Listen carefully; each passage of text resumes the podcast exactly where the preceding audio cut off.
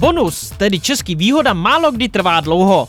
Standardně je to nástroj na manipulaci se spotřebitelem. A jaká je skutečnost, popisuje Aleš Neuschel. Budou ty bonusy jako bonusy? Nebudou.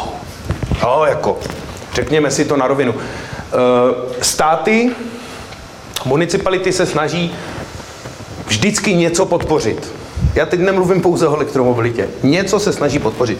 To je nová podpora pro elektromobilitu. A to nás potkalo v roce 2019. Do Česka však vstoupila i síť rychlodobíjecích stanic. Měla tady mít šest míst za rok 2019. Má jedno u Berouna. Eh, Je to mezinárodní síť Unity. Eh, Já nevím, jestli víte, co je za tou sítí. Vše, co je dotované, zdarma nebo jen levnější, vždy naznačuje nějakou nevýhodu.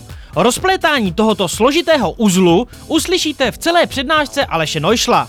Podrobnosti naleznete po zadání kódu www.elektrika.cz lomeno 20 02 04.